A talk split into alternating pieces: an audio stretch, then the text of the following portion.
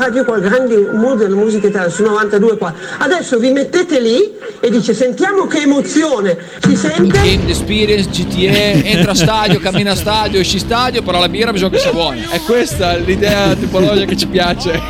Porca puttana, 200 milioni di euro sul mercato e ancora dodicesimo. È questa l'idea tipologica che ci piace. Desire.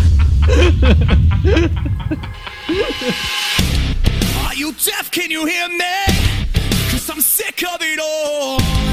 Always digging in my skin. Ed eccoci dentro per una nuova puntata di Fire and Desire con il Minguz al telefono che dovrebbe essere già in diretta. Ciao ragazzi, buon pomeriggio. Grande, grande, ce l'abbiamo fatta che pensavo di, di non riuscirci Minguz. Allora io... Ho eh, superato l'esame. Perfetto, sono, sono un regista provetto ormai, il centro mediano metodista che, che tutti sognano. E, mm, allora, che cosa, che cosa volevo dire? Comunicazione di servizio, dato che sono da solo e non mi piace fare la diretta con ehm, la diretta Twitch con una sedia vuota davanti, è un po' triste, l'ho, l'ho accannata direttamente, quindi eh, siamo solo in radio, solo in audio. Come stai Minguz? Tutto bene, dai, non c'è male. Non ti stai annoiando un po' in questa pausa mondiali o stai riuscendo a trarne qualche tipo di gioia? No, mi sto annoiando molto. Eh, sai che anch'io. no. Manca poco, dai, un solo mesetto. Vabbè, che dai, alla fine l'importante è che finiscano perché così almeno si, eh, si iniziano a sentire le solite notizie più o meno veritiere riguardo al calciomercato. Quelle si sentono già, eh. Sì, sì, tienimi un po' aggiornato perché io sono stato un po' fuori, quindi pensavo che oggi la, la trasmissione sarebbe stata all'insegna di ehm, me come ascoltatore privilegiato che riesce a farti più domande degli altri, perché io mi sono un po' perso in questo Basta, me- chi, tiene, chi tiene a conta dei nomi usciti siamo già a 50. Se proprio vuoi sapere. Tu però in quali credi? Io in pochissimi, che sono eh, Doig come primo obiettivo nel ruolo di terzino sinistro, E e sta. che è la, pre- è la priorità. E poi sul resto bisogna vedere perché in teoria l'altra pedina dovrebbe essere un esterno offensivo da affiancare a Barro, però mentre a mio modo di vedere il terzino sinistro arriva a prescindere Sì, in tutti i modi, eh, sull'esterno d'attacco bisogna vedere chi esce. Eh, quindi Sansone, Vignato, Casius, anche se non è quel ruolo lì, però insomma serve sfoltire. Quindi su- sull'esterno offensivo rimango molto prudente perché ci sono giocatori che costano 7-8 milioni che noi non prenderemo mai. ma scusa se ti interrompo, ma secondo te l'uscita di Casius renderebbe così automatico questo ingresso? Perché secondo me Casius è destinato a un prestito formativo a prescindere. E avevo sentito, mi sembra, tra l'altro, eh, proprio nel- nell'affare Doig. Ma guardi, in realtà io penso che Bologna incasserà molto poco dalle cessioni eh, a gennaio.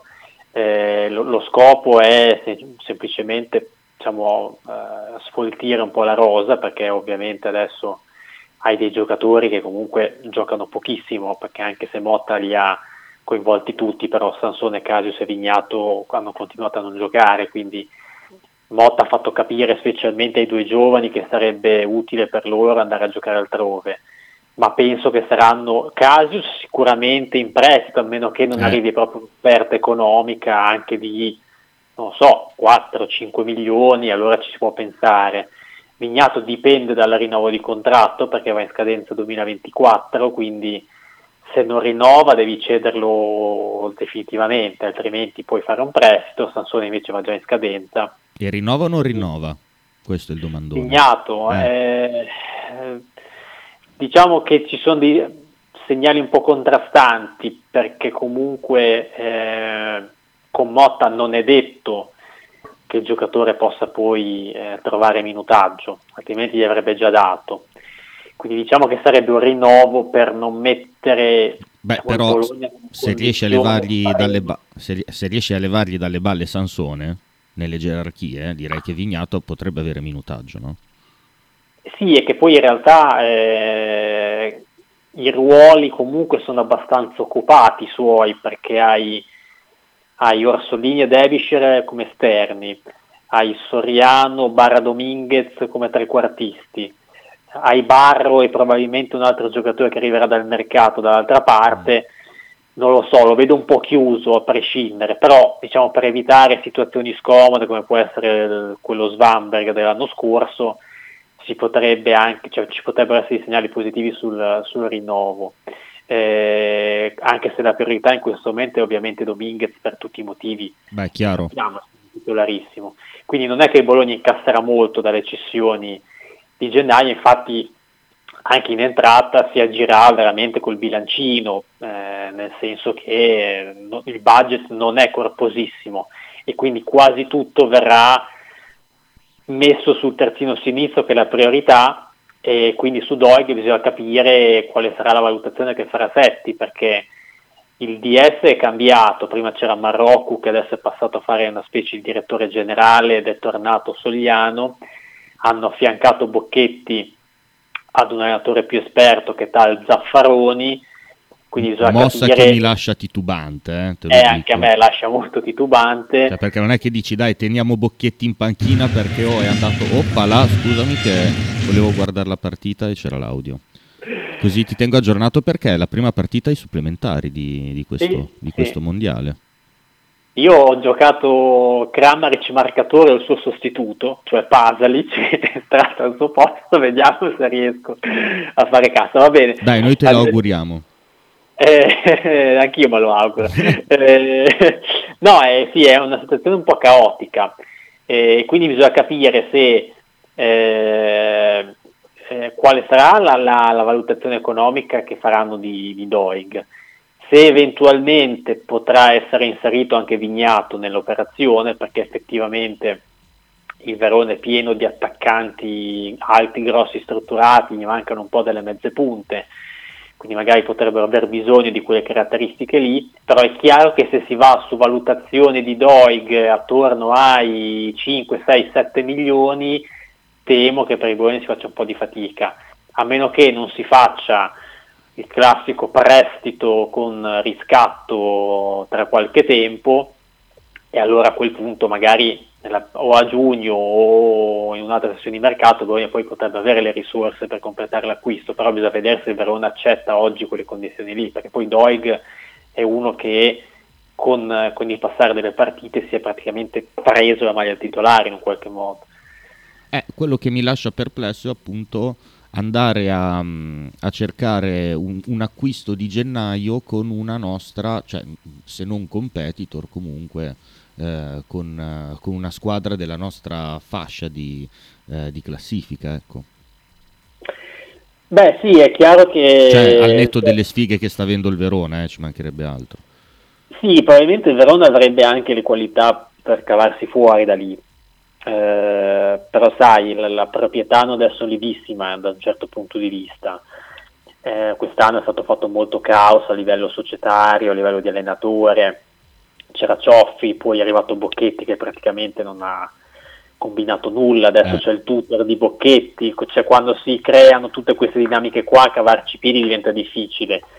Ehm, poi bisogna considerare che al Verona c'è anche Lazovic che, che potrebbe essere diciamo, una specie di alternativa eh, ad Oigo comunque un altro obiettivo sensibile e quindi chissà che magari uno dei due non riusciamo a prenderlo, ma insomma credo che il Verona lì insomma eh, non dico cioè la coesistenza cioè o gioca uno o gioca l'altro quindi non penso che Lazovic sia contento di far panchina e, e viceversa per cui magari uno dei due riesce a prenderlo Eh, tu se Però dovessi il pal- scegliere tra uno dei due per il Bologna, quale tassello andresti a coprire?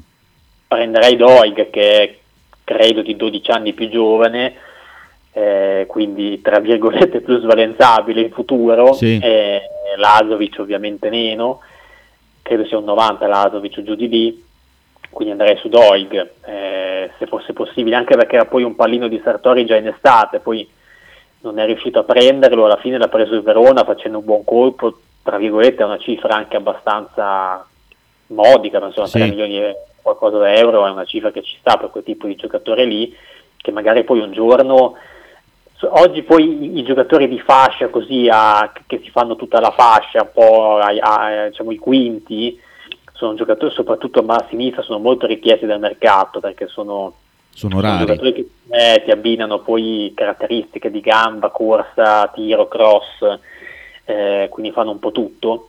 Per cui sono quei giocatori che se riesci a pescare bene, che costano poco, poi puoi anche vendere a 20 milioni, 25 come abbiamo fatto noi con Iki. Vero, E vero. Andrei su di lui se, se fosse possibile, però ecco è chiaro che bisogna capire se, cioè, se Verona spara una valutazione di 7-8 direi che è impossibile.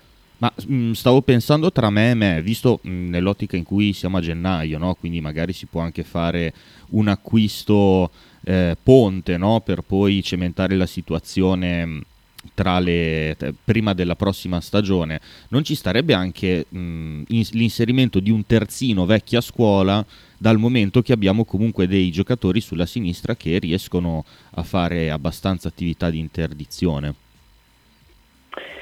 Eh, sì, può essere una buona chiave di lettura. È chiaro che Motta pare abbia dato un'indicazione abbastanza chiara, che sia quella di, che dovrebbe essere quella di eh, cedere, cedere Casius a destra e magari spostarci Cambiaso se dovesse rimanere, anche se Non moriamo dalla voglia.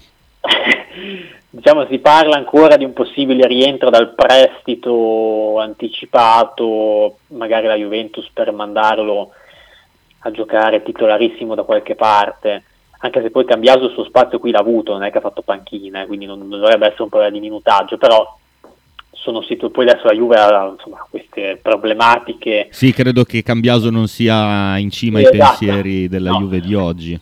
Esatto, quindi l'idea di Motta era ave- prendere un titolare a sinistra, eh, sappiamo che lui comunque vuole dei giocatori di grande gamma, grande corsa, che sappiano fare bene entrambe le fasi, cioè spingere, avere Eh. qualità, ma di saper difendere.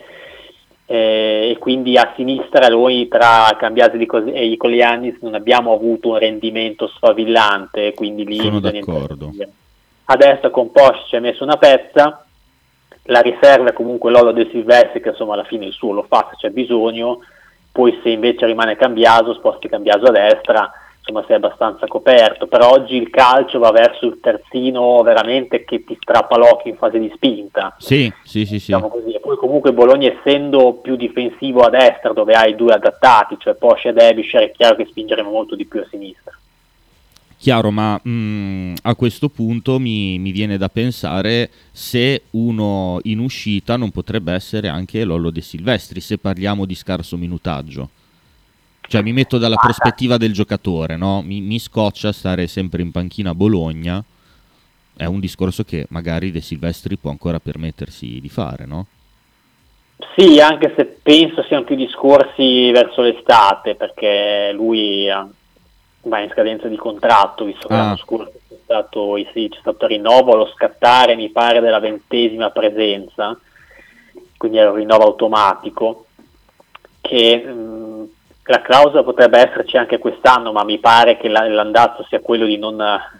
Di lasciare di non stare, ecco. sì, non, non di non farci arrivare De Silvestri al ventesimo, insomma Tiago Motta fa delle scelte tecniche che vanno in altra direzione, quindi a meno che non ci siano infortuni la vedo difficile. Per cui è probabile che De Silvestri non, non rinnoverà in un qualche modo, e poi a quel Certo. punto sarà libero, credo sia un 87 lui, quindi tutto sommato può avere ancora no, un, un po' di mercato da qualche parte per poi andare a chiudere la carriera altrove. alla mia età e ne dimostra 10 di più. Allora, Marchino Salus ci dice, ci saluta intanto e noi salutiamo lui di rimando, e ti conferma che Lazovic è un 90 e poi ti voleva chiedere se ricominci a criticare la Virtus, con facine che ridono ampiamente. Ma eh, in realtà avevo continuato a farlo, però direi che non è andata benissimo. Eh, Beh, però scusa, poi- eh, eh. ieri ha giocato a Varese e come è Sì, finita? ma in campionato siamo ancora imbattuti, stiamo andando Ah. abbastanza bene. Il problema è in Eurolega che stiamo perdendo troppo terreno per eh, rima- rimanere in lotta playoff fino alla fine, quindi eh, insomma, secondo me alcune problematiche rimangono di quelle che avevo sollevato, non che io sia un intenitore di basket eh, sopraffino, però... Ah, eh, stai parlando con uno, cioè me, che non ci capisce una mazza direttamente, quindi mi fido. Cioè, è che insomma c'è un- adesso al di là delle, delle sfighe che ci sono state, insomma abbiamo avuto degli infortuni, chiaramente poi abbiamo giocato a Belgrado anche senza Teodosic, che insomma lì non è stata sfiga, ma è stato Pollo lui a farsi espellere e squalificare. però è, insomma, è un roster che è stato costruito molto sbilanciato sulle guardie, però cioè, siccome Ataman eh, quando abbia- ci ha battuto l'Efes in casa in volata, Sì, la Virtus che fece una signora partita, nonostante le difficoltà che erano una mazzata per aver, psicologica per aver perso due giorni prima ad Atene, una partita che era quasi vinta, ma anche con polemiche arbitrali, che sono quelle che ti rimangono sempre un po' di più nella mente. Però conti campioni in carica hai perso veramente all'ultimo, all'ultimo tiro, recuperando anche un, un distacco in doppia cifra. Però Ataman ha detto la Virtus se la può giocare per i playoff, non per la Final Four e poi comunque la loro stella, cioè Teodosi, ha 36 anni, che è una chiave di lettura per una competizione come l'Eurolega comunque molto dura che è rilevante, quindi la Virtus ha un roster molto sbilanciato sugli esterni, la Stella ha 36 anni, l'altro giocatore un po' più trascinante, diciamo così, oltre a Paiola, per quanto riguarda poi l'atteggiamento difensivo e Hackett, e anche Sì. lui ha una certa età, stanno giocando sicuramente bene Lundberg e Cordinier, però poi hai eh, Bellinelli che adesso al di là della squalifica di Teodosic a Belgrado, comunque Scariolo non l'ha quasi mai utilizzato in Eurolega, Magnon idem, eh, per cui hai un- una batteria di esterni che perché alla fine dici che non la tiene Bellinelli l'Eurolega? Eh, a quanto pare per Scariolo in questo momento no, nel senso che Beh, peso. Eh sì, è un po', questo è un po' un problema, perché chiaramente Bellinelli ha un contratto pesante. In, capi- in- in campionato sta facendo comunque eh, cose egregie, insomma anche a Varese un ottimo rendimento, però evidentemente c'è una differenza di livello sostanziale che in Euroliga lo porta ad un minutaggio quasi irrisorio e quindi il roster è sbilanciato sulle guardie ma di fatto su due o tre giocatori non sta puntando quindi anche con quello che un po' ti cala Ti sentiamo un po' a tratti, Minguz. Stai fermo. Balle.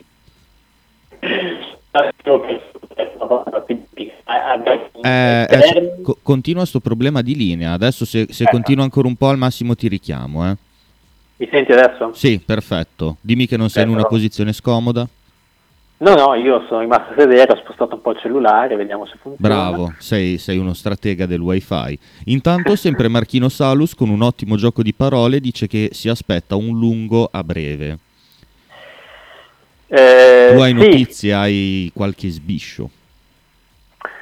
No, io non ho grandi sbisci sul basket mercato, devo dire la verità, però penso anch'io che qualcosa faranno sui lunghi, anche perché insomma in teoria dovrebbe rientrare tra gli esterni a Bass, che uno mi dice non è che l'Eurolega della Virtus possa dipendere da Bass, però ha un, gio- ha un- ha un giocatore con delle caratteristiche Abu Abbas?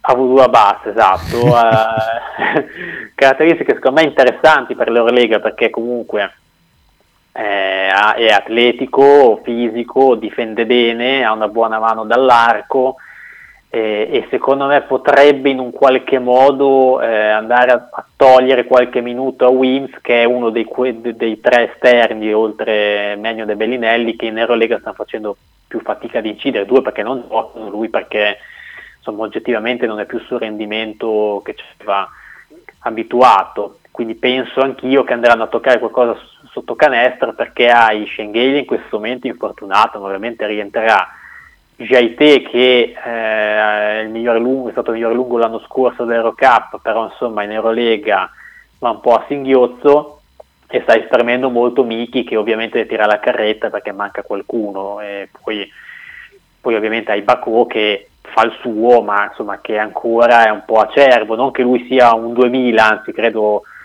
eh, non sia poi molto lontano da- da- dai 27-28 anni poi Mhm. Marchino mi correggerà però eh, in certi palcoscenici europei è molto acerbo però ha potenziale e quindi credo che sotto canestro interverranno Ma secondo te, per- perché alla fine secondo me le, le dichiarazioni di Ataman sono abbastanza nell'ordinario, nell'ottica in cui magari per fare il tanking di una squadra adatto a farla reggere in Eurolega, renderla una papabile per le Final Four, credo che almeno, almeno due anni servano. Sì, e servono, e servono comunque ulteriori investimenti. Ah beh, cioè, quello sicuro, quello Nel sicuro. senso, eh, nel senso che comunque eh, al di là del- dell'età media molto alta di alcuni esterni, Eh, eh, de- insomma, devi riciclare, scusa, riciclare nel senso rinnovare i due contratti più onerosi. Eh, lì bisogna fare un ragionamento. Cioè rinnovare, scusami, nel senso di trovare dell'altra gente che occupi quel ruolo rispetto Esatto, magari sì, sì. a Teodosic e Bellinelli che, che ormai hanno i loro anni. Forse Cioè, più sai- Bellinelli che Teodosic a questo punto se mi dici che in Eh, Eurolega eh, non è pervenuto. Se mi chiedi, se mi chiedi di scegliere, sì. Eh, è chiaro che ci sono in Virtus dei contratti pesanti ovviamente Eh. sul, sul reparto degli esterni che per alzare il livello in futuro potrebbero essere indirizzati su altri giocatori, cioè a noi ci manca un po' quel giocatore fuori dagli schemi che può diciamo così spaccarti una partita, cioè, sarebbe Teodosic ovviamente, ma chiaramente a 36 anni non puoi chiedergli giocando una, una partita ogni due giorni di essere sempre al 100% decisivo. E quindi ci, so- ci vorrebbe qualcun altro a dare una mano però è chiaro che sono tutti Se ne parla l'anno prossimo. eh, da- dall'anno prossimo, quello successivo, sperando ovviamente che la Virtus l'anno prossimo sia ancora in Eurolega. Ma come, mh, come funziona? Non si, può, cioè, non si può fare riassegnare sempre la wild card? Io non ne so, Allora. cioè, non ci capisco niente di queste cose. Per la Virtus, fun- non avendo una, una licenza pluriennale come Sì. hanno ovviamente il Real Madrid, Barcellona, Milano, insomma le big d'Europa, la Virtus venendo dall'Eurocup eh, per rimanere in Eurolega deve qualificarsi ai playoff. Ok. altrimenti tra virgolette retrocederebbe di nuovo in Eurocup. Però diciamo che c'è un po' la sensazione, visto che comunque le squadre russe difficilmente rientreranno l'anno prossimo, insomma non vedo il conflitto in via di risoluzione, diciamo così, quello russo-ucraino, eh, potrebbe esserci la chance di rimanere in un qualche modo anche l'anno prossimo pur non entrando nei playoff, ma queste sono più che altro ipotesi e suggestioni oggi più che un dato certo, cioè il dato certo sarebbe entrare nelle otto. E Beh, questo l'argomento colla- non è semplice. L'argomento collaterale è eh, chissà se per quello che riguarda i negoziati che intercorrono ormai in queste settimane è anche sul piatto un reintegro della Russia a livello sportivo. Cioè chi lo sa? Eh, questo secondo me il prossimo anno in Eurolega ancora non avverrà. troppo presto. Secondo me non avverrà ancora, o almeno non in tutte le, le squadre russe che c'erano, perché c'era anche lo Zenit eh, in Eurolega, ma non credo avverrà il prossimo anno. Mi sembra ancora, a parte che il conf- il conflitto deve ancora finire, non si sa bene quando finirà. Sì, E I tempi, secondo me, noi ci auguriamo a breve ovviamente. Assolutamente sì. I tempi sono ristretti secondo me per arrivare a questo, d'altra parte la Russia è ancora fuori in tutti gli sport, eh, sci di, di fondo dove erano fenomeni, biathlon, eh, sci alpino, tutto quello che è, non, non ci sono. Quindi, Anche a livello paralimpico, che questa è una cosa che al di là Sì. del torto, ragione, aggresso- ag- aggredito e aggressore, credo che si sia andati un po' oltre, dai. Cioè, Poi la Russia era già ne- nei guai per una vicenda doping, ovviamente non solo per il conflitto russo, però questo ha ovviamente accentuato la problematica. Chiaro, quindi- chiaro. Non credo avverrà il prossimo anno. Questo può indurre diciamo, a sperare la Virtus in un'ulteriore partecipazione anche non andando ai playoff, ma oggi non è assolutamente certo. Però, ehm, che poi era quello che mi chiedevo, non è precluso, cioè se io compro, se io prendo una wild, eh, una wild card quest'anno, non mi è preclusa la possibilità a priori, perché l'ho fatto quest'anno, di rifarlo anche l'anno prossimo. Poi magari non succede per consuetudine e quant'altro, però a regolamento non è vietata questa ipotesi, mi chiedo. No, è che la wild card la Virtus ce l'ha avuta, cioè nel senso è, la Virtus è come se si fosse qualificata eh, Sì. con meriti sul campo, eh, avendo vinto l'Eurocup. Poi è chiaro che ci sono state due squadre come il Partizan e Valencia che l'Eurocup non l'hanno vinta ma hanno ottenuto ugualmente l'accesso all'Eurolega e quindi bisogna vedere che regole stabiliranno per il prossimo anno, se cioè questo sarà ancora possibile, se però sarà destinato ad una squadra che è già in Eurolega o se invece daranno una wild card a una squadra che non ha vinto l'Eurocup. Come è successo appunto quest'anno, cioè sono tutte Sì. cose in via di definizione, dovranno definire per questo che la Virtus deve per prima cosa entrare nelle 8 per fare l'Eurega il prossimo anno, se non ci entri puoi anche rimanere fuori. Ho capito, ho capito. Beh, benissimo. E tornando ai messaggi, che Marchino ci fa davvero un lavoro redazionale squisito, intanto ci dice che, cioè, ti conferma che Bacco è un 95, quindi Eh, ne ok. chiama 27 quest'anno. E poi parla che, cioè, ci racconta che pare si aprano le porte per una licenza pluriennale che al- a- alla luce di quello che, eh, che stavi dicendo prima mi sembra molto nell'ordine delle cose. Sì, infatti non a caso pare ci sia stata una forte accelerata sul nuovo palazzetto che Zona dovrebbe fiera. Esatto, sorgere nel 2024 in zona fiera, perché comunque onestamente noi quest'anno giustamente abbiamo fatto l'Erolega, però con tutto il bene che vogliamo al Paladozza eh, è chiaro che insomma avere una squadra che si gioca 10 partite al Paladozza, anzi no, adesso 10 no perché ne abbiamo giocate anche in trasferta, 5-6 al Paladozza, poi passa in fiera, ma poi Paladozza ha tutti i problemi relativi alla connessione di qua, insomma, il traffico, il parcheggio. tra- esatto, tutto ridotto, chiaramente insomma, c'è bisogno di un palazzetto, per cui c'è stata questa accelerata abbastanza decisa per il 2024 che potrebbe appunto coincidere anche con eh, il raggiungimento di, di una licenza pluriennale che a quel punto secondo me poi indurrebbe anche diciamo, Zanetti ad allargare definitivamente i cordoni della borsa se vuole in un qualche modo competere ad alti livelli. Capito? Ottimo. Non che non lo stia facendo, eh, perché il budget è mica, è mica piccolo quest'anno, eh, però è chiaro che per eh, entrare nelle prime quattro in Eurolega serve qualcosa di più.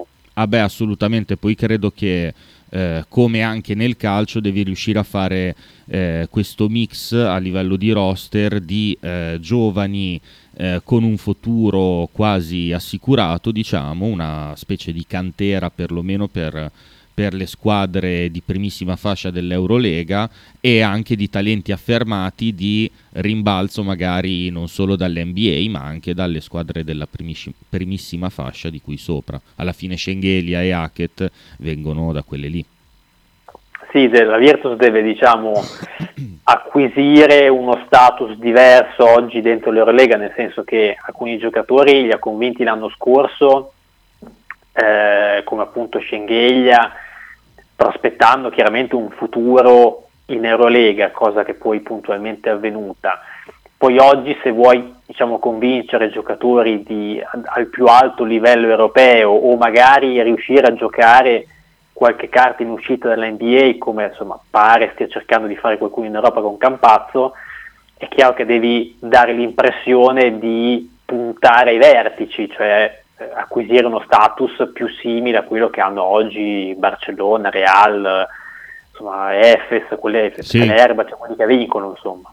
Eh beh, eh, però sì, come dicevamo prima, alla fine servono, eh, servono degli anni. Per quello che mi riguarda, alla fine, come tenuta eh, della prima parte di Eurolega, mi sembra che la Virtus abbia, eh, abbia abbastanza onorato il proprio ruolo, tranne eh, mi sembra un- una debacle clamorosa a Belgrado, giusto? Sì, è quello il problema. Il problema è che abbiamo perso un paio di partite punto a punto che avevamo in mano, cioè quelle che a me stanno un po' su, sulle scatole, direi quelle in casa con Villerban, che insomma, vincevamo di 19, e abbiamo Sì. persa.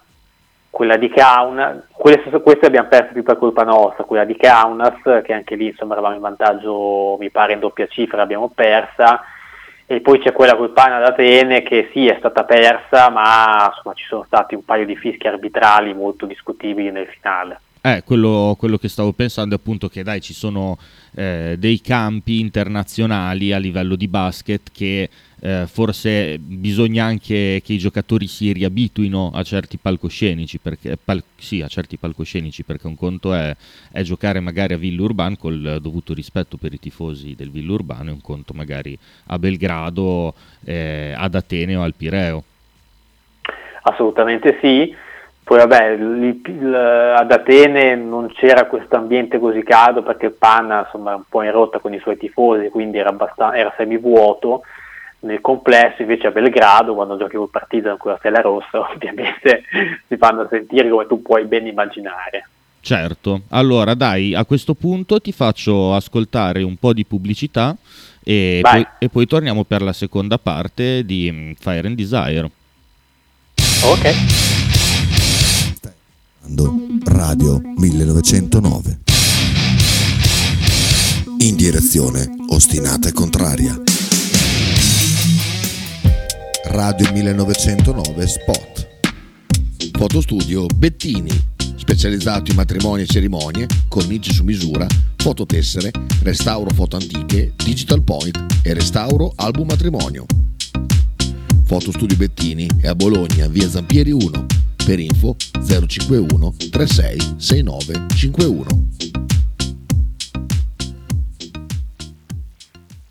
Tradizione, semplicità e armonia è tutto quello che troverai alla Fruzeina Cineina.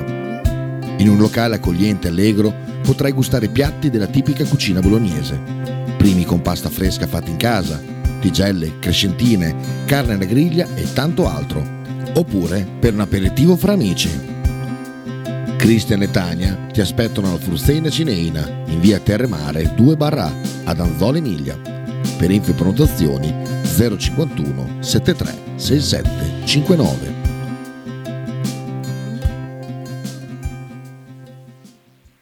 Radio 1909 ringrazia la famiglia Paladini e la fotocromo emiliana, insieme a noi dal 2019. Con noi a fare la rassegna stampa.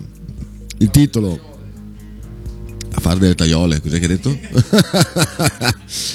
che sarà qua a fare il, eh, le tagliole con noi eh, subito dalle 9 del mattino venite a fare le tagliole con me e Baccolini e vedrete che diventerà la trasmissione meno ascoltata ma con più gente all'interno dello studio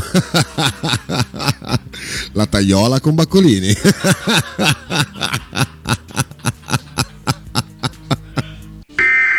Sostieni Radio 1909. Fai la tessera. Pizzeria Il Buco. Da 1980 la tradizione continua. Nello storico locale bolognese potete trovare una vasta scelta di pizze, sia classiche che originali proposte dal buco. Ma non solo, insalate, crostini, sfiziosi fritti e kebab. Ma il piatto forte che ha reso famoso il buco è il suo mitico panino di pizza, che potrete scegliere fra tanti gusti. Il buco vi aspetta a Bologna in via Greco 7F nei suoi caratteristici locali a pranzo e cena, oppure con consegna a domicilio. Per prenotazioni 051 4301 28 oppure 347 969 9207.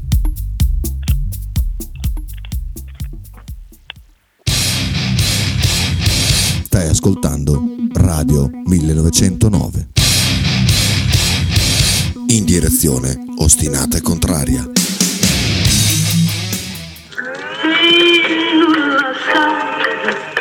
Una volta c'era Radio Cuore, le grandi emozioni della musica italiana. Vabbè, va bene, va bene, Mario Giordano, eccetera, eccetera, la musica italiana. Minguzzi, ci sei? Eccomi. Perfetto, in tutto il tuo splendore. Come stai? Eh, allo- eh, te la sei ascoltata la, mh, la pubblicità oppure eh, ti sei distratto e hai fatto altro? Mi stavo chiedendo questo. Mi sono un po' distratto, stavo mangiando dei tuk, se ti può interessare. Eh, buoni tu, buoni, ottima Eh, scelta. infatti uno tira l'altro, sì. E intanto ho visto qua che mh, Giappone e Croazia stanno andando per le lunghissime. Eh sì, niente gol di Pasalic, direi. Purtroppo, e ovviamente il rigore non vale. No, non credo proprio.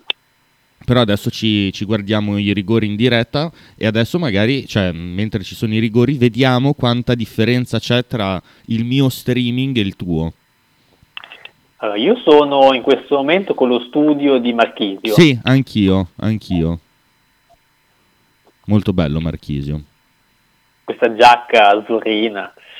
Il principe azzurro. E, mm, e stavamo, stavamo parlando di basket e per tornare sul calcio e dicevamo mondiali che, eh, che ti hanno annoiato abbastanza, io sono, eh, sono più che d'accordo con te, ma più che altro perché, mm, perché si sono rivelati davvero eh, poco partecipati a livello di, mm, di spettacolo delle squadre che dovevano essere le grandi favorite. Cioè, eh, sì, è un, per un po' i tra- tradizionalisti del calcio è chiaro che insomma l'eliminazione di qualche nazionale così un po' più di rilievo può essere un problema, però poi in realtà è anche poi giusto che vada avanti chi lo merita, quindi insomma Germania giustamente andava a casa, il Giappone insomma è lì che la sta per... Oddio, la Croazia non è che sia una delle squadre top a livello mondiale, però insomma qualcosina ha fatto. È un mondiale con qualche sorpresa, però poi alla fine eh, i valori vengono fuori, insomma da una parte del tabellone ci sarà Olanda-Belgio nei quarti, ci sarà poi Inghilterra-Francia, quindi tutto sommato poi le big stanno andando avanti, penso che il Brasile stasera insomma, dovrebbe farcela a battere la Corea del Sud, quindi insomma, Po- alla fine potrebbe farcela, potrebbe farcela. manchiamo noi, mancano i tedeschi, manca poco altro, se c'è proprio da fare, cioè, non è che fino adesso grosse sorprese in termini di eliminazioni, insomma tra, tra le favorite non è che ci sia stato granché, a parte la Germania appunto, poi vabbè l'Argentina aveva perso la prima con l'Arabia Saudita, poi alla fine si è qualificata bene, quindi tutto sommato poi i veri valori stanno venendo fuori. La Germania ha peccato un po' di presunzione, secondo me. eh. Ah, guarda, la Germania sì, secondo me si è condannata da sola nella prima partita perché con il Giappone hanno creato tipo 25 miliardi di palle gol, eh, non le hanno sfruttate, poi alla fine sono stati puniti. Leziosi. Sì, o- cioè non è più quella Germania, cioè secondo me devono ricreare un po' quella mentalità teutonica che avevano, cioè alla fine quando arrivavano queste competizioni magari non vincevano sempre, però nelle prime quattro ci arrivavano perché insomma Eh, non li davi mai a casa. E li vedo un po' così, eh, leziosi, un po' insomma, supponenti, un po' presuntuosi, però quando becchi squadre organizzate poi rischi di andare a casa. anche perché magari eh, ormai i tornei nazionali non sono, non sono vissuti in maniera eh, i tornei internazionali non sono vissuti in maniera particolarmente intensa dai- da chi partecipa ai campionati maggiori a livello mondiale, però ci sono delle nazionali che le vivono ancora come, ehm, come l'occasione della vita. Eh sì, assolutamente, poi insomma il calcio sta crescendo un po' a livello globale, quindi cioè, ormai secondo me c'è una conoscenza tattica diffusa un po' su quasi tutto il pianeta, ovviamente ad eccezione di qualche zona dove ovviamente la- il calcio non è tradizione. Sì, quindi- tipo il Qatar, tra l'altro. Esatto. E quindi se tu sei preparato tatticamente puoi anche riuscire a, a portare a termine una sorpresa. Insomma, non c'era 20-30 anni fa questa conoscenza calcistica a livello tattico in alcuni paesi che stanno emergendo, quindi adesso stanno, stanno arrivando dei risultati. Ma non parliamo di Juve un po', niente, proprio niente. Ma niente. volentieri, volentierissimo. Ah. Io non vedo, non vedo l'ora di, mm, eh, di C'è vedere... com- Minamino sul dischetto? Sì, sì, eh, mi era saltata la diretta, ho gestito a livello nervoso Tu lo questa... sai, vero, che c'è una statistica importante che dice che chi sbaglia per primo poi spesso vince? Ma va là, no, non lo sapevo, anzi Sì. avrei detto l'esatto contrario. E Minamino ha appena sbagliato, tra l'altro. Ah, allora sei avanti perché ho la connessione un po' lenta, aspetta che prova a mandare avanti, no, non si può. eh, eh, da qua non è ancora sbagliato. Proprio ha tirato una ciofechina centrale che... Va bene, speravo Come- anch'io forse. Come il, eh, il rigorino che, che fece un, un anno, cioè un milioni di anni fa a destro tirandola sui piedi, credo di Reina. Cioè che è riuscita a pararla con i piedi Sì, perché sì, non si è esatto. tuffato ma si è solo sbilanciato. E adesso per mantenere il parallelo sulla diretta io vedo eh, Modric che sta pregando e mm, non so quale giocatore che sta prendendo la rincorsa. Tu hai già visto? Io ho visto in questo Ah. momento il 13 che ha segnato. Esatto, esatto, da me ha segnato adesso. Potremmo andare avanti così per tutto il rigore. Vabbè, comunque dicevamo, situazione Juve, il problema vero alla fine, cioè il problema vero, quello di cui dovranno rispondere eh, davanti alla giustizia ordinaria, a quanto pare, è relativo alle plusvalenze. Ma in realtà no, nel senso che eh, sulle plusvalenze, intanto il Giappone ne sbaglia un'altra, direi che si fa difficile a questo punto. Non retto eh, la tensione. No, eh, il problema vero è falsi in bilancio, falsi in bilancio gli stipendi, le scritture private, perché sulle plusvalenze quasi mai la giustizia sportiva riesce a trovare parametri Eh, perché è difficile in effetti. Esatto, per, stabilire che tu hai gonfiato una plusvalenza. Però scus- proprio- scusami, ma ehm, a me viene da pensare al caso Neymar, no? Che è andato al Paris Saint-Germain, però mh, alla fine come accordo parallelo, tra virgolette, c'era quello come testimonial di questi splendidi mondiali, che comunque sono gestiti sempre dal Qatar come il Paris Saint-Germain. È una scrittura privata che mh, in Italia non si potrebbe fare a questo punto? Eh, questa è una domanda a cui con certezza non ti so rispondere. Il problema è sempre quello che tu, eh, diciamo, eh, comunichi uno alla, alla Federcalcio e due quello che metti a bilancio, perché è chiaro che se la Juve ha eh, poi pagato, uso il termine in nero, che magari è sbagliato, però ha corrisposto lo stesso gli stipendi, Sì. ma poi non ha messo in quel bilancio di esercizio quel costo, è ovvio che hai falsificato, sto veramente traducendo proprio in maniera semplice. Sì, sì, con l'accetta, certo, certo. Vabbè, alla fine bisogna fare così perché se no Per non, non se ne esce più dai tecnicismi. Che poi, cioè, secondo me il problema a, a monte risiede dal fatto che eh, cioè, quando si parla di Juventus, eh, la stampa si sveglia sempre, mi faccio parte anch'io della categoria, si sveglia sempre quando c'è qualcuno che indaga Sì, e quando escono le cose ormai già fatte, già ormai sotto la lente di ingrandimento da parte degli inquirenti da tempo. Perché? di Minguzzi. Eh, ma con Calciopoli fu così, no? Cioè, noi tutti avevamo il sospetto guardando le partite, no, da fuori. Eh, ma è possibile? Forte Ma possi- sospetto. Però, insomma, poi alla fine finché non, non sono arrivate le intercettazioni, non sono uscite, eh, la stampa è rimasta sempre molto prudente. Qui cosa è successo? Però possiamo fare, ah, possiamo fare notare che Calciopoli non ha messo fine a degli episodi che hanno gettato dei dubbi ehm, dello- della stessa entità per quello che riguarda perlomeno la Juve. Io mi ricordo il gol di- che venne dato a Zalaieta eh, l'anno dopo, tra l'altro, Calciopoli, eh, che ehm, Sì. Traversa e poi è rimbalzata fuori di mezzo metro e sono Esatto. riusciti a dar Con anche controllo di braccio. Esatto, esatto, cioè proprio eh, e quindi credo che alla fine Calciopoli sia servita al giusto. diciamo, è servita eh, in un qualche modo per far emergere con certezza quello che tutti i non tifosi della Juventus sospettavano. Poi dopo che si sia risolto definitivamente il problema, cioè nel senso non che anche successivamente siano stati comprati degli arbitri, mettiamola così, però eh, è chiaro che tanto la Croazia alla fine ha vinto, però è chiaro che insomma il, eh, il mondo del calcio è sempre stato un poco trasparente anche dopo Calciopoli. E quindi il problema di questa vicenda qui stipendi è che cioè, no- noi, perché sono giornalista, eh, eh, quando scoppia la pandemia abbiamo esaltato questa decisione della Juventus, ah, che bravi, eh, accordo con i giocatori, risparmio a bilancio di 90 milioni, eh, precursori, pietra miliare de- de- della Serie A. Eh, poi alla fine proprio da lì scoppia l'indagine perché quella roba lì evidentemente ha avuto dei contorni poco chiari e quindi eh, la stampa si è ritrovata a pompare questa- questo accordo tra giocatori e Juventus che poi tra l'altro eh, ci fu un bellissimo articolo su Cristiano Ronaldo, no? Eremida che scendeva tra i poveri Mamma perché mia. lasciava sul piatto dei...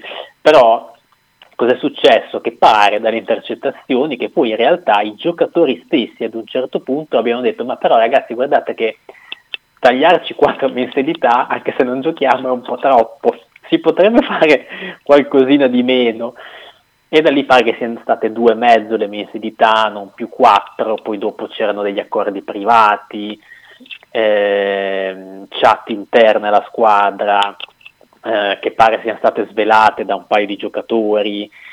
Eh, finisce sempre così.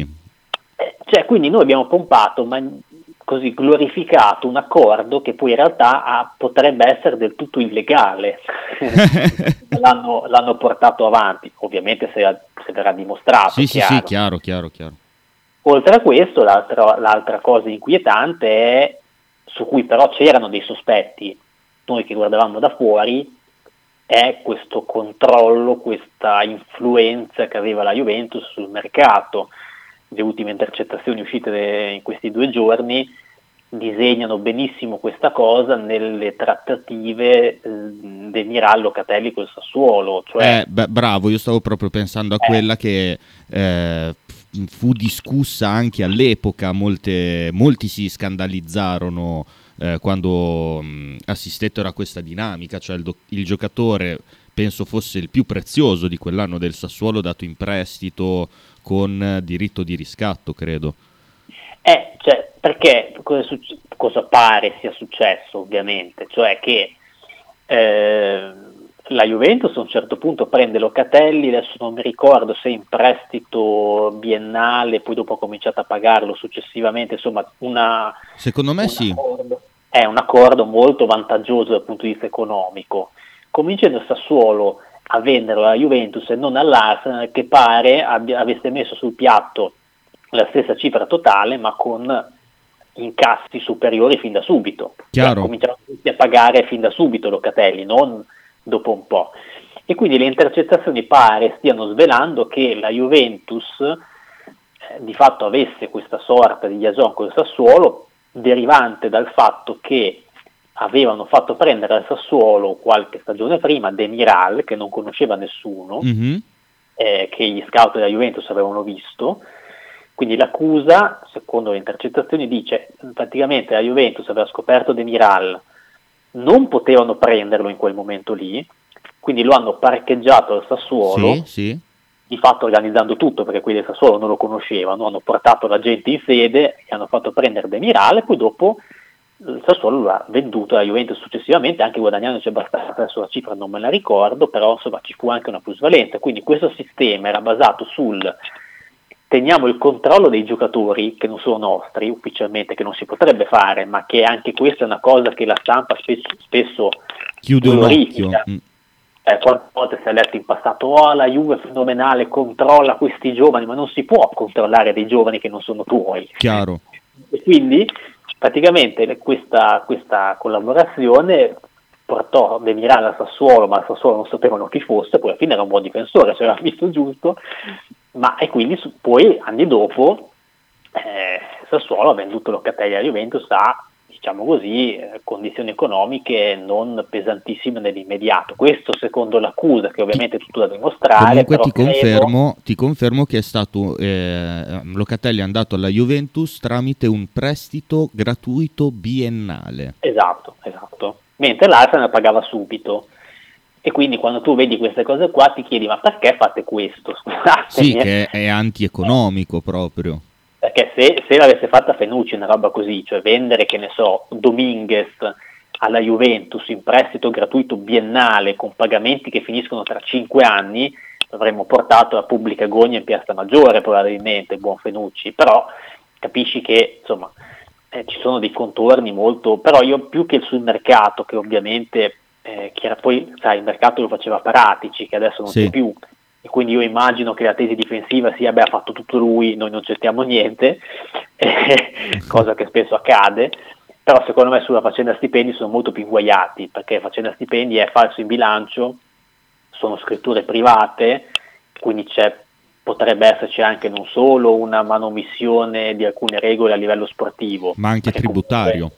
Esatto, perché comunque c'è l'iscrizione ai campionati, ci sono i parametri UEFA, tante cose da rispettare, sei quotate in borsa poi ovviamente, c'è dentro tutto, sportivo, penale, e lì secondo me si fa fatica ad uscirne se le intercettazioni sono di questo tenore. Poi dopo sul mercato è chiaro che il sistema mercato poi deve essere anche il calcio a punirlo. Sono Io non so d'accordo, sono punto il d'accordo. calcio voglia punire questo, ma per un semplice motivo, perché questo sistema comunque metteva in crisi il bilancio della Juventus in un qualche modo, perché alcune operazioni onerose poi hanno creato del rosso, però faceva girare dei soldi, faceva girare delle plusvalenze, quindi tutti i club sistemavano un po' i bilanci con le plusvalenze che facevano con la Juventus. Eh, quindi sarebbe anche interessante vedere poi come si estende questo, ehm, questo tipo di inchiesta e soprattutto a chi si estende, perché sono dell'idea che a questo punto potrebbe finirci dentro chiunque, perché almeno un- una sensazione che ho io, un'idea che, mm, che mi sono fatto in maniera abbastanza superficiale, lo, eh, lo ammetto, è che ci siano i grandi club, mm, di quelli di prima fascia della Champions, tanto per capirsi, che ormai hanno creato una valuta parallela per quello che riguarda gli scambi di giocatori che in realtà poi si, si rivelano ininfluenti sul lungo periodo ma vengono pagati a livello stratosferico. U- non ultimo Obama Young che ha fatto Arsenal, Barcellona e poi adesso Chelsea e non, ri- non ha mai ricoperto un ruolo eh, fondamentale. Forse c'è stato un periodo al Barcellona in cui era in stato di grazia, ma è anche finito. Sì, infatti poi il calcio produce debiti perché sta- stanno strapagando giocatori, poi adesso c'è questa moda ovviamente degli agenti di portare sempre a scadenza i calciatori, quindi fai anche fatica ad incassare soldi veri, spesso perdi il giocatore parametro zero. Beh, pensa a Dominguez che mh, stiamo parlando di rinnovo, quando è che gli scade? Scade 2024, ma tu entro Eh, gennaio devi rinnovare. Eh, però entro gennaio, eh, scusami, eh, entro gennaio 2024, quindi hai tempo, facciamo fino a novembre 2023 e noi stiamo già a pensarci adesso. Perché appunto c'è questa nuova, questa nuova tendenza ti costringe non ad agire per tempo di più. Sì, perché Dominguez scade a giugno 2024. Cioè a questo punto, No. scusa, finisco il ragionamento, a questo punto mi viene da dire che il massimo di 5 anni per i contratti è troppo poco. Ma infatti noi spesso abbiamo un po' criticato il Bologna perché teneva a fare dei contratti spesso molto lunghi, però in realtà eh, è una specie di salvagente perché a volte ti impegni per 5 anni un con un giocatore che magari è scarso e non ti frutta, però poi a volte ti impegni come è successo magari per, per Dominguez o con, A- o con Svan che poi alla fine è stato ceduto ti impegni per tanto tempo con giocatori forti e quindi ti tieni un po' a riparo da questa cosa qua. Però il problema è che eh, a un certo punto si ripresenta, adesso Gio- Dominguez scadrà nel giugno 2024, quindi tu se lui non rinnova a giugno 2023 devi cederlo un anno prima, altrimenti dopo lui dalla sessione successiva è libero di Sì. accordarsi per un parametro zero con un altro club e quindi lo perdi a zero, però per arrivare a giugno eh, ovviamente tranquillo, a gennaio tu devi, devi rinnovare, perché se tu non rinnovi entro gennaio, dopo è difficile che il procuratore venga a parlare a Casteldebole Eh beh, chiaro. per Cioè, rinnovare un soprattutto... giocatore che poi è odore che tu lo ceda a giugno, capisci? Eh, esatto, esatto. Cioè si sbilanciano troppo i poteri Esatto. contrattuali. Beh, io sono, mh, sono dell'idea che ormai, eh, in virtù di quello che sta succedendo alla Juve, se fosse significativo, sarebbe anche ora di ripensare molto del sistema calcio.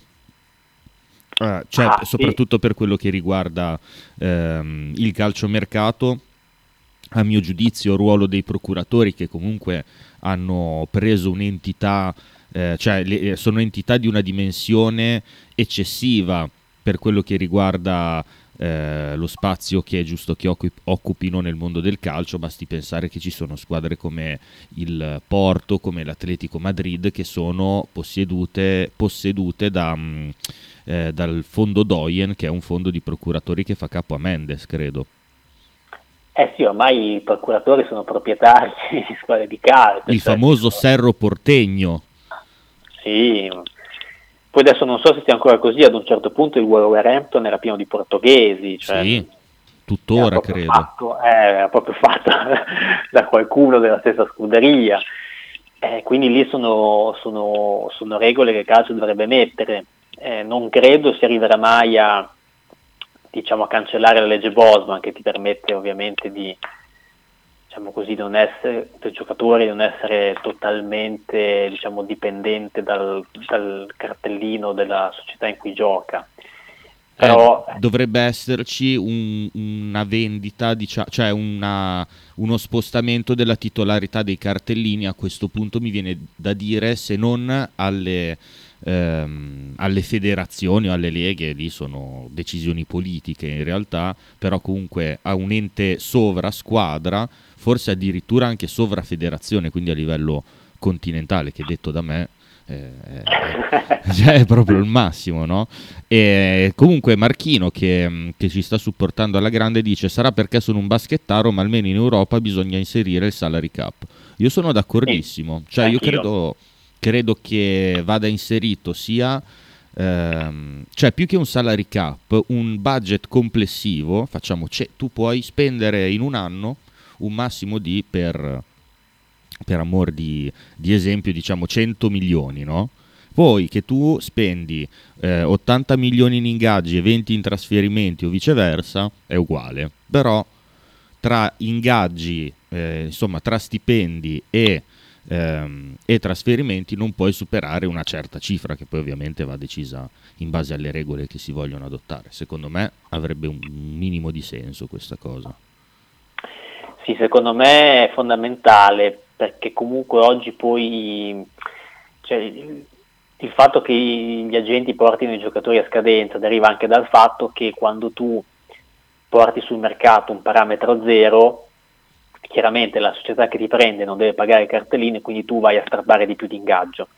Quindi se tu metti un fermo eh, agli ingaggi per stare dentro certi parametri, questo meccanismo potrebbe venire un po' meno e quindi potrebbe diventare anche più utile per un calciatore rinnovare piuttosto che non rinnovare. È chiaro che c'è però anche tutta una componente di costo del lavoro, tasse del, del calcio che chiaramente ti porta, ti porta a bilanci poco sani, perché comunque adesso c'è la, la Juventus. Ma perché, ma perché da fuori di testa, secondo me, eh, considerare cioè, che eh, i calciatori rientrino ancora in contratti da dipendente, tra, tra virgolette, ordinario, per capirci, no? con contributi mh, e quant'altro, no? mentre sono eh, delle prestazioni palesemente ehm, aderenti alle dinamiche delle partite IVA, secondo me. Eh, il, cioè, il problema è che eh, chiaramente ogni ingaggio che tu porti in casa al netto, poi dopo con la tassazione al lordo si quasi raddoppia. Eh, capito. Allora è chiaro che eh, quando tu cominci ad agire eh, su cifre come quella di Ronaldo, che era da 30 l'anno netto, cioè 60 al lordo, eh, il bilancio non lo ripaghi con le magliette, e quello è il problema. Ora io non dico che bisogna far sparire Nonostante eh, da, da questo studio sia partita esattamente questa teoria, mi ricordo, da un programma che adesso non esatto. c'è più, però Esattamente.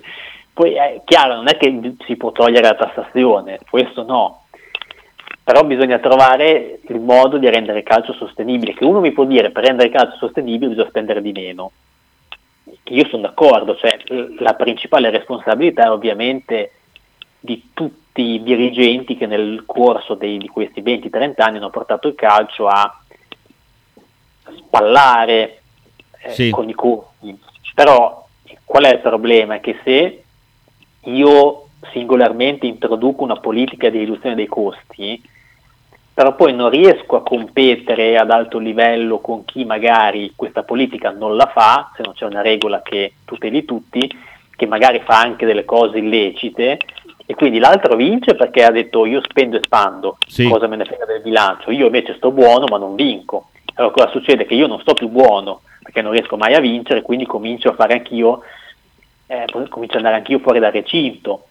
Se invece si mette una regola che non, può- non so quale possa essere, cioè nel senso che non, so- non sta a me dirlo, però secondo me se la recap può dare una mano, ma serve anche le altre, non si fanno delle riforme per mettere un, un recinto a tutti, sì, in modo tale che vinca chi è più bravo e non chi elude le regole a bilancio, è difficile risanare il calcio.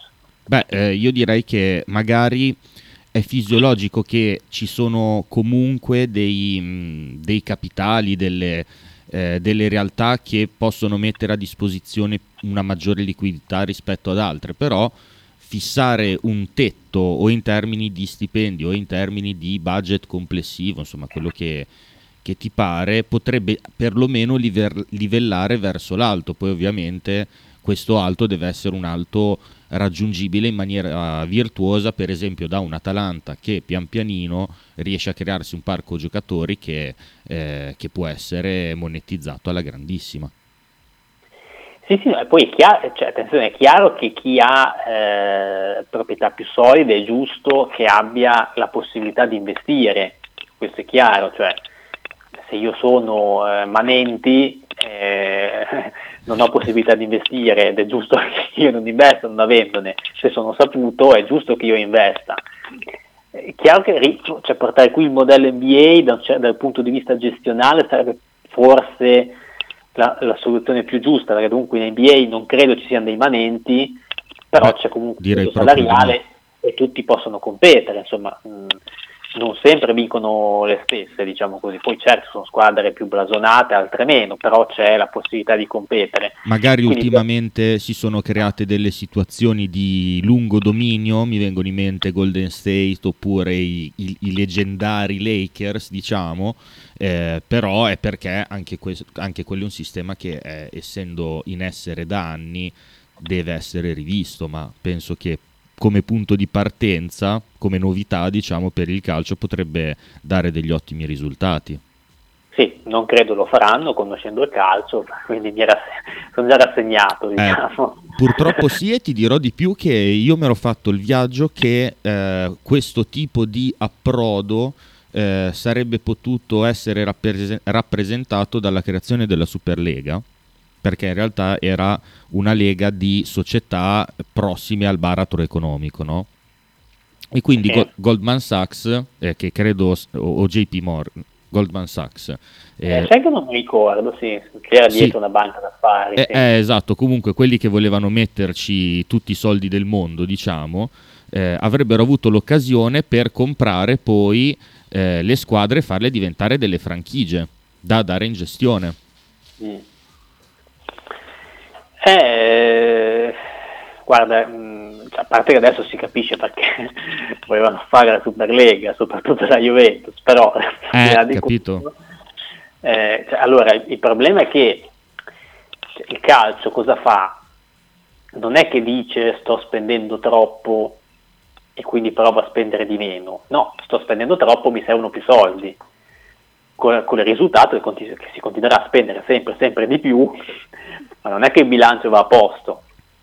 Sì, Perché si creano, eh, sono eterne eh, post-posizioni del Eh. problema.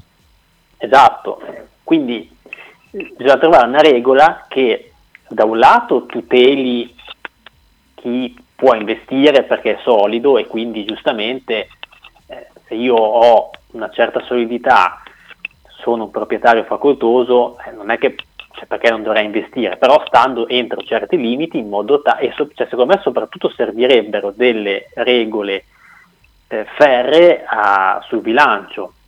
Ora, non dico che tutti i bilanci debbano essere col segno più, altrimenti si viene esclusi dal campionato, perché adesso sarebbe veramente eccessivo. Però mettere un Però, limite al segno eh, meno, per esempio. Esatto, bisogna mettere un limite al segno meno, perché se no allora io accumulo 400 milioni di debiti, tanto c'è Exor che ripiana Eh, e chi se ne frega che il bilancio è rosso. Cioè, se, se un'azienda qualsiasi fuori dal mondo del calcio presenta un debito di 400 milioni, ma si va in tribunale non a 400 milioni, ma stai prima. scherzando, ma stai scherzando. Eh, Anzi, allora- molto probabilmente non, eh, no- non sei neanche in grado di maturare un debito del genere Esatto, se sei esatto. tra i comuni mortali, tra virgolette. E ci metto anche aziende che fatturano decine di milioni all'anno. Esattamente, quindi finché non mettono un freno a questo non risolveranno il problema, perché comunque ci sarà sempre qualcuno che cercherà di fare il furbo in un qualche modo. Perché oggi a Bodi dice eh, ma non, è un problema solo della Juve, bisogna smantellare tutto il sistema, vedere cosa c'è. Eh, Eh, capito. bravo. Intanto c'è questo, intanto c'è questo, quindi tu che sei ministro dello sport, a fronte di quello che è uscito, comincia a prendere una posizione chiara, perché se no il così fan tutti, vabbè, così fan tutti, allora cosa vuol dire? No, così fanno tutti è un aggravante. Sa- sarebbe un aggravante, Eh, ma c'è anche chi non fa così, cioè non tutti fanno così, quindi eh, no- cioè, s- finché le istituzioni non capiscono che eh, non si può sempre eh, stare a metà e aspettare che le indagini, cioè mettiamo caso, facciamo, facciamo un esempio, se la Sì. Juventus dovesse uscire indenne dalle indagini dal processo, non è colpevole. Cosa che nessuno si augura comunque. Eh, vabbè, questo non lo sappiamo, però eh, dei nostri ascoltatori. Però mettiamo che escano tutti puliti, cioè puliti, insomma, mm, vengano assolti. Cioè, non ci credi neanche a fare l'esempio per amor di retorica, ti rendi conto? No, credo poco perché mi sembrano delle intercettazioni abbastanza eloquenti, però non si sa mai, cioè nel senso può- potrebbe anche non, non venire dimostrato in un- un'aula di tribunale l'illecito, quindi rimaniamo ovviamente garantisti, visto che Ma sì, dai. no dopo ci accusano di avere le forche, però eh, anche se dovessero uscire puliti, però cioè, queste intercettazioni qui dal punto di vista sportivo, etico, morale, eh, delle regole comunque economiche che ci sono nel calcio, cioè, restano. Cioè, non, non- non- ehm, non serve più aspettare che un tribunale si pronunci. Cioè, questo modus operandi qui è eh, comunque sia sbagliato, indipendentemente dal fatto che risulti illegale, illecito o meno.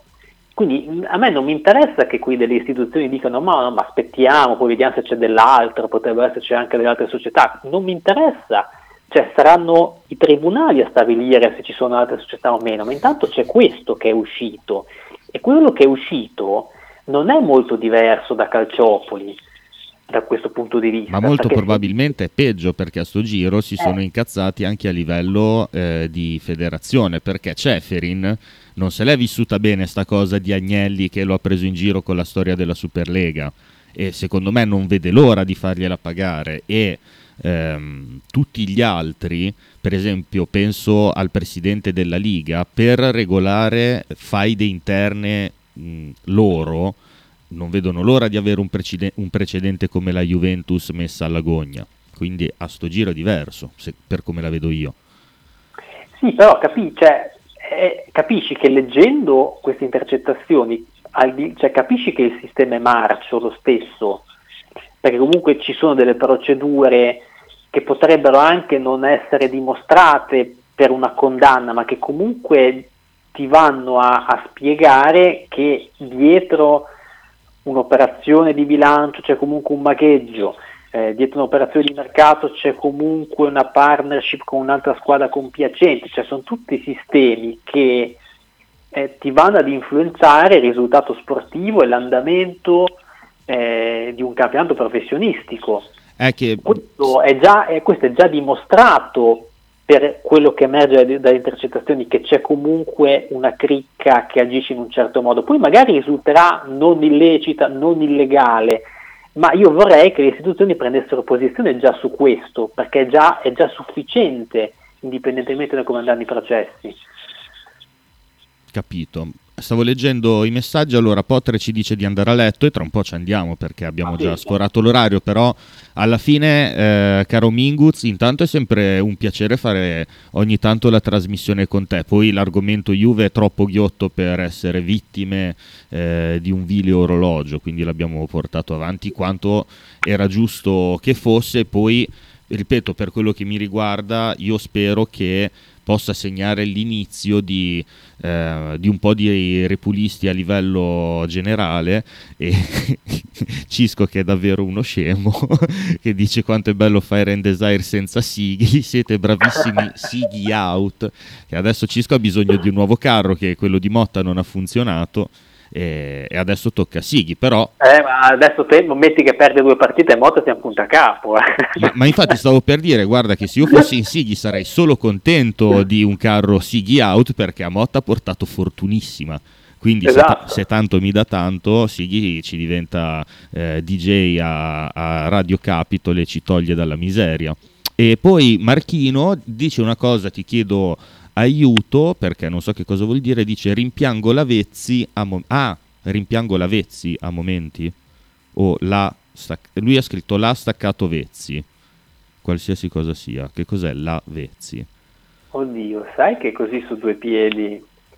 Perché adesso No. ho il dubbio che sia la Vezzi il giocatore penso sia la Vespo, sì. però non capisco che cosa c'entrasse comunque in ogni caso ehm, caro Minguz ormai siamo arrivati alla fine di questa puntatona di Fire and Desire Io ti ringrazio tantissimo per, ehm, per aver partecipato al telefono, però la prossima volta, almeno la prossima volta che ci sono io, ti voglio in studio così ci diamo anche una bracciatona prima di fare la puntata. 5 secondi, non ho sentito niente. Sai che ti ho perso anch'io? Eh, infatti. Eh, no, stavo dicendo che la prossima volta vedi di essere in studio che così ti do una Sì, sì, bracciatona eh, prima di iniziare la puntata. Assolutamente sì. Perfetto. Non- al- allora, intanto ehm, mettiamo- metti- ci mettiamo avanti con i lavori, mettiamo su eh, la sigla e salutiamo i nostri amici che ci hanno ascoltato e ci sentiamo la prossima settimana per un'altra puntata di Fire and Desire, va bene? Assolutamente, ciao a Perfetto, tutti. ciao Minguz, grazie ancora, buona serata. E io saluto voi che ci avete ascoltato e ci ritroviamo domani per eh, le trasmissioni di Radio 1909. Idea tipologia che ci piace. Porca puttana, 200 milioni di euro sul mercato e ancora dodicesimo. E questa è l'idea tipologia che ci piace. desire. Are you deaf? Can you hear me? I'm sick of it all.